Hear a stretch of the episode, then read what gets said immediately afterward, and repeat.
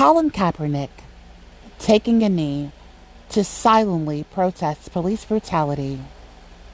But should you be able to do that at work? That is the focus of this edition of Expressions.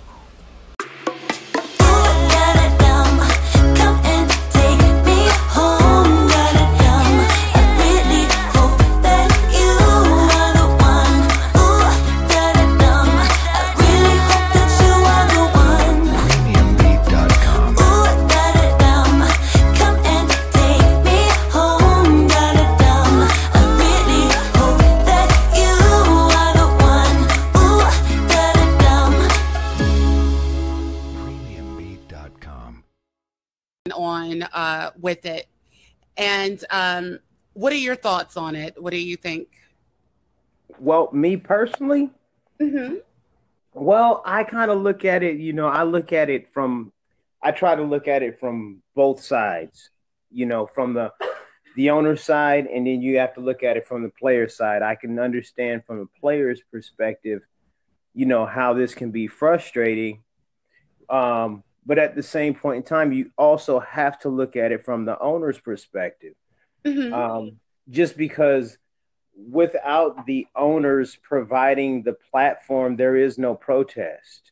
Like right. if the, the owners don't, and what I'm talking about is you've got guys that have invested billions of dollars for a product, for a brand that they're not going to allow no one to tarnish. And as a as a capitalist, I can't blame them. Mm-hmm. Um, so from that perspective, you know, you I understand what the owners are saying.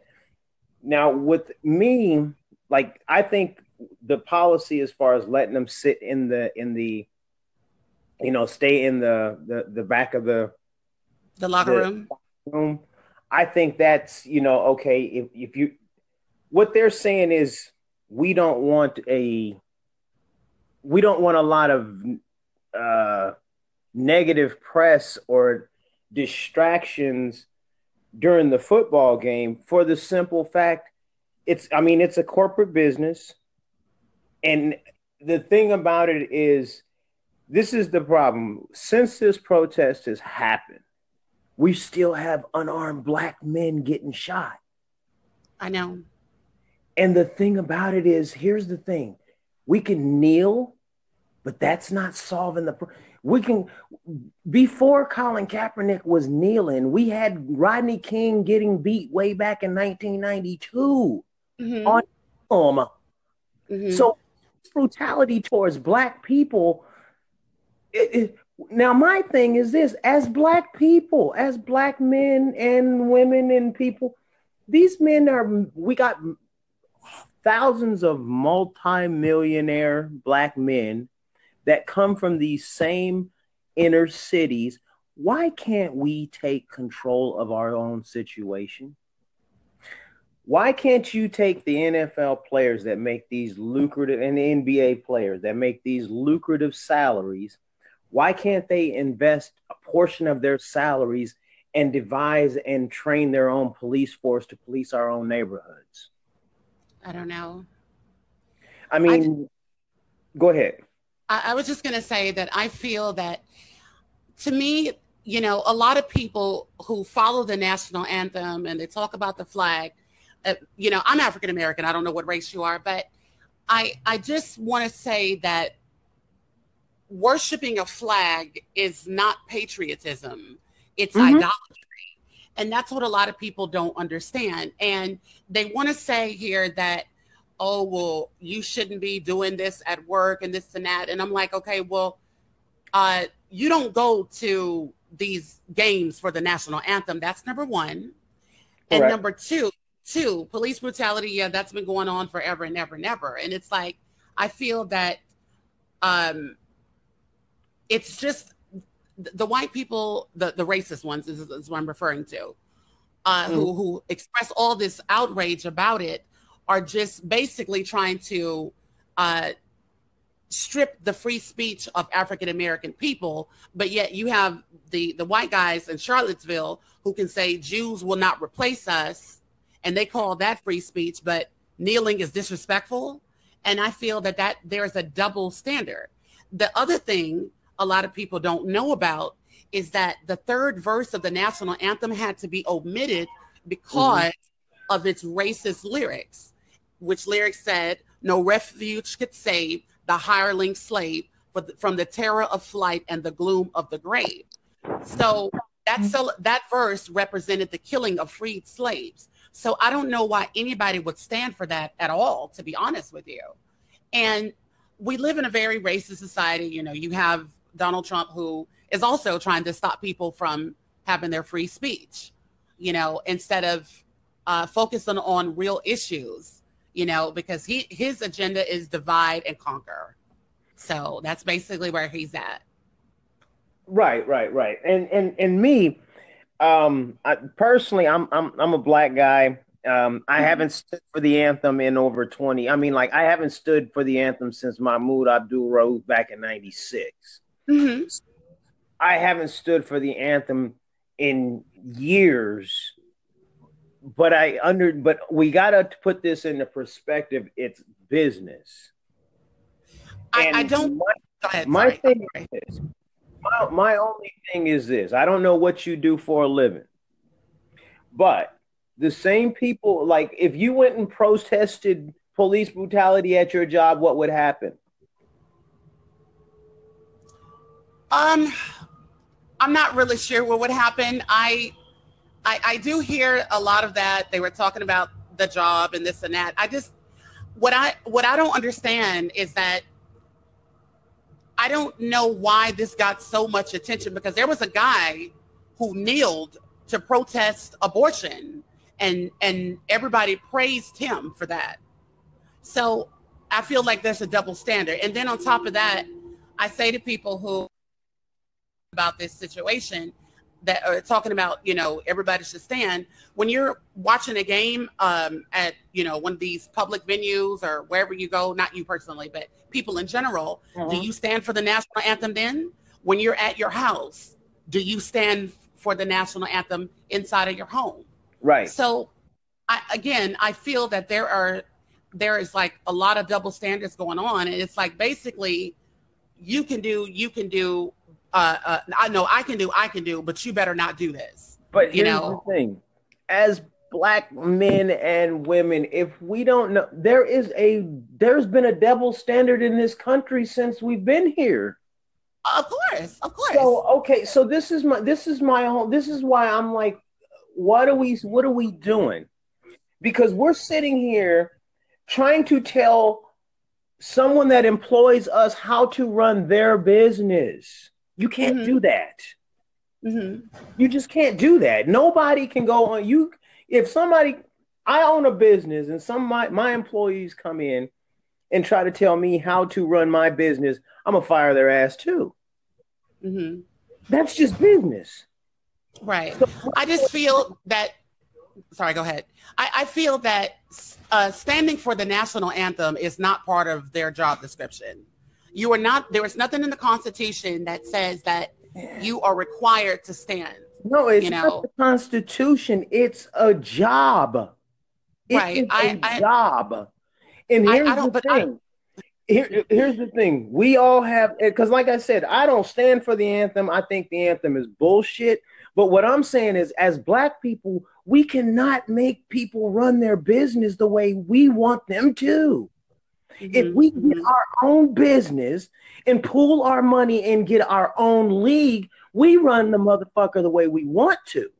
But you right. cannot go in and tell somebody else who's put up their money how to run their league. That right. makes no sense. Right. And I, I just feel through our heads. Mm-hmm. But you know that you know black people have been protesting forever. Right. You know, uh, they. But I feel that it's like uh, I'm, I'm quoting Trevor Noah. He says that you can't do it in the streets, you can't do it in the tweets, you can't do it uh, uh, on the field, you can't do it if you kneeled, you can't do it if you you're rich, you ungrateful son of a bitch. because there's one thing that's a fact: you can't protest if you're black. You can't protest so, if here's the thing. Without mm-hmm. a strong economic base, we can't protest. Not even you can't do it silently.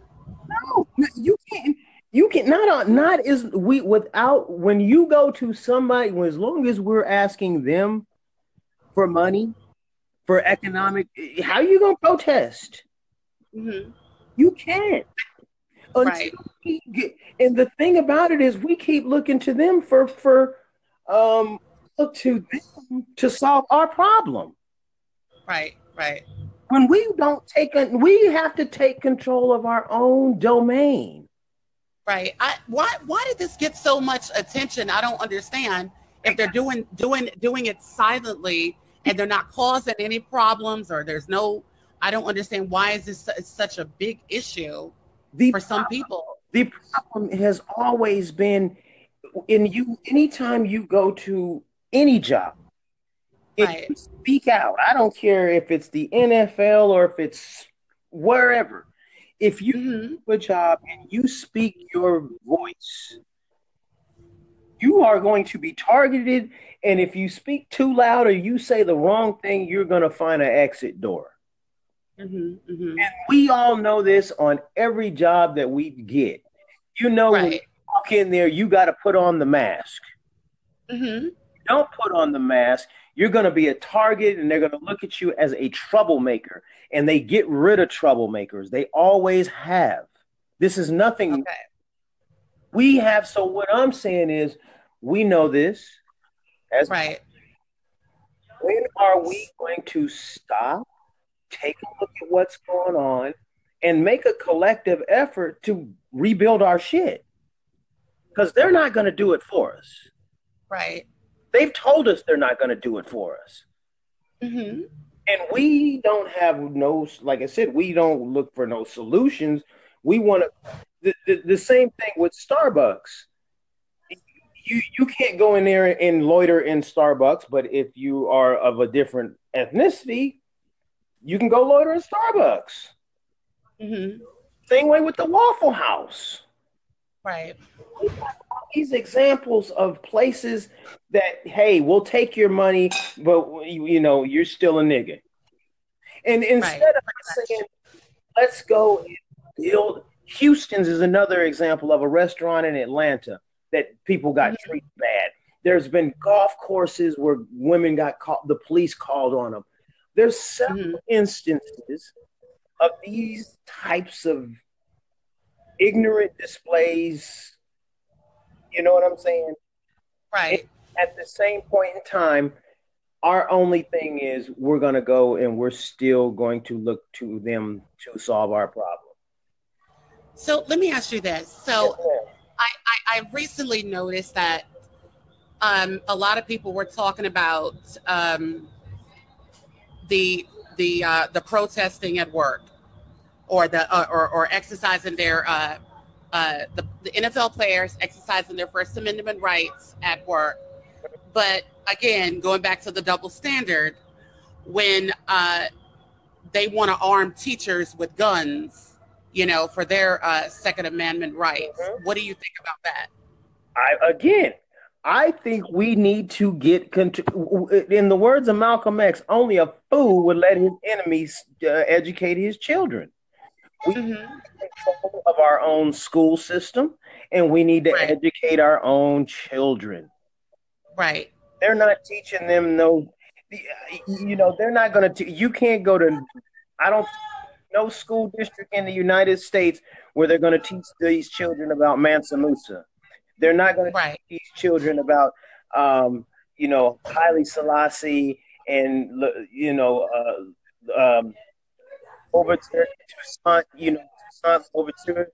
They're not going to teach them about none of these people, and so mm-hmm. black parents and grandparents, it is up to us to provide this education to our own children, or they are going to suffer. Mm-hmm. So we, okay. we, we got to get on the ball. We got to get on the stick.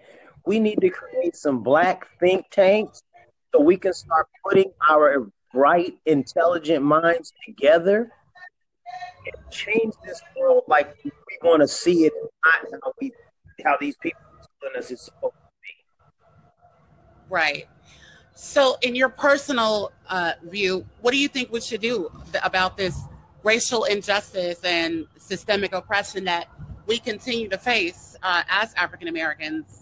The first thing we need to do is we need to get an economic foundation so that we can become finance so we have a financial voice. Once we get right. a financial voice, then we can get a political voice, then we can have a media voice, which will lead to an education voice, and then that's how you produce a change that we can see. It's kind of like okay. following the Dr. Claude Anderson Powernomics blueprint. Okay. Okay, Sherod. Well, looks like we're almost out of time, and uh, I, I love talking to you about this. There are many other issues that I want to discuss. The Expressions podcast has been brought to you by Anchor. I want to thank you all for listening. Like what you just heard? Then please make a small donation to sustain future episodes at anchor.fm slash Ciara Tavares Reyes. Thank you.